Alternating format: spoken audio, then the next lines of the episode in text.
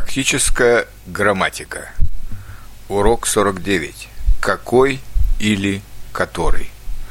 В русском языке есть два вопросительных местоимения, которые могут выступать как вопросительные слова, так и в виде союзов для связи двух предложений. Это какой и который. Студенты, в том числе не только иностранцы, но и некоторые русские, иногда путают их – Давайте посмотрим, чем они похожи и чем отличаются. Во-первых, они похожи тем, что у них есть четыре формы в зависимости от рода и числа. Какой – мужской род, какая – женский род, какое – средний род, какие – множественное число. Который – мужской род, которая – женский род, которая – средний род – которые – множественное число. Они склоняются как прилагательные. Именительный падеж – какой, какая, какое, какие. Родительный падеж – какого, какой, какого, каких. Дательный – какому, какой, какому, каким. Винительный – какого, какой, какую, какое, каких, какие. Два варианта в мужском роде и множественном числе винительного падежа зависят от того, одушевленные или неодушевленное существительное, с которым эти местоимения связаны.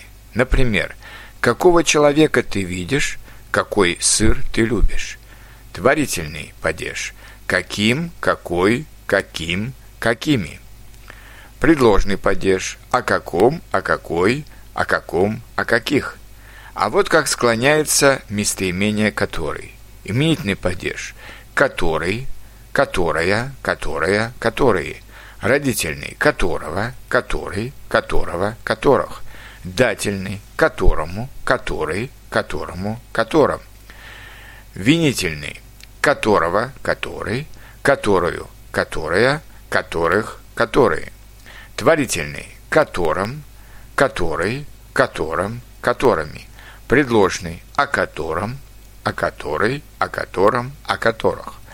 Когда оба эти, этих местоимения используются в вопросительных предложениях, то какой говорит о различных признаках предмета. Какой это дом?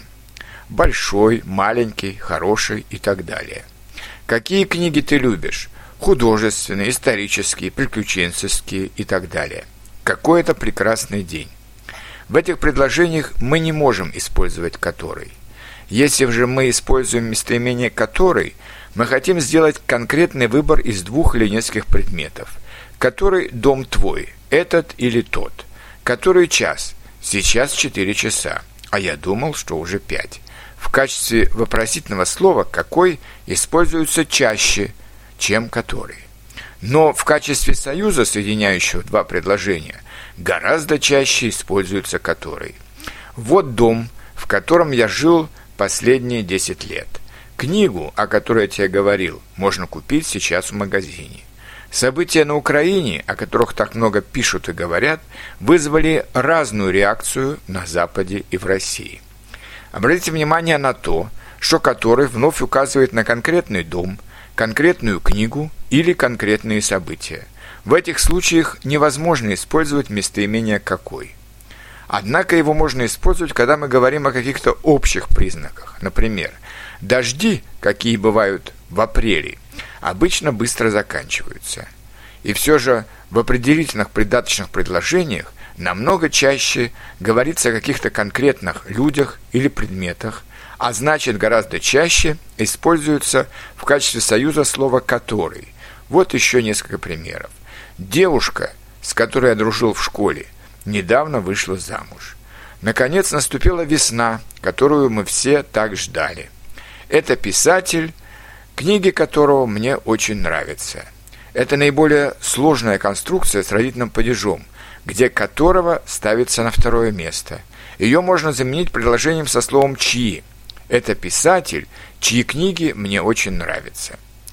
Для жителей Севастополя наступил этот счастливый день воссоединения с Россией, который они ждали много лет, потому что никогда не чувствовали себя украинцами.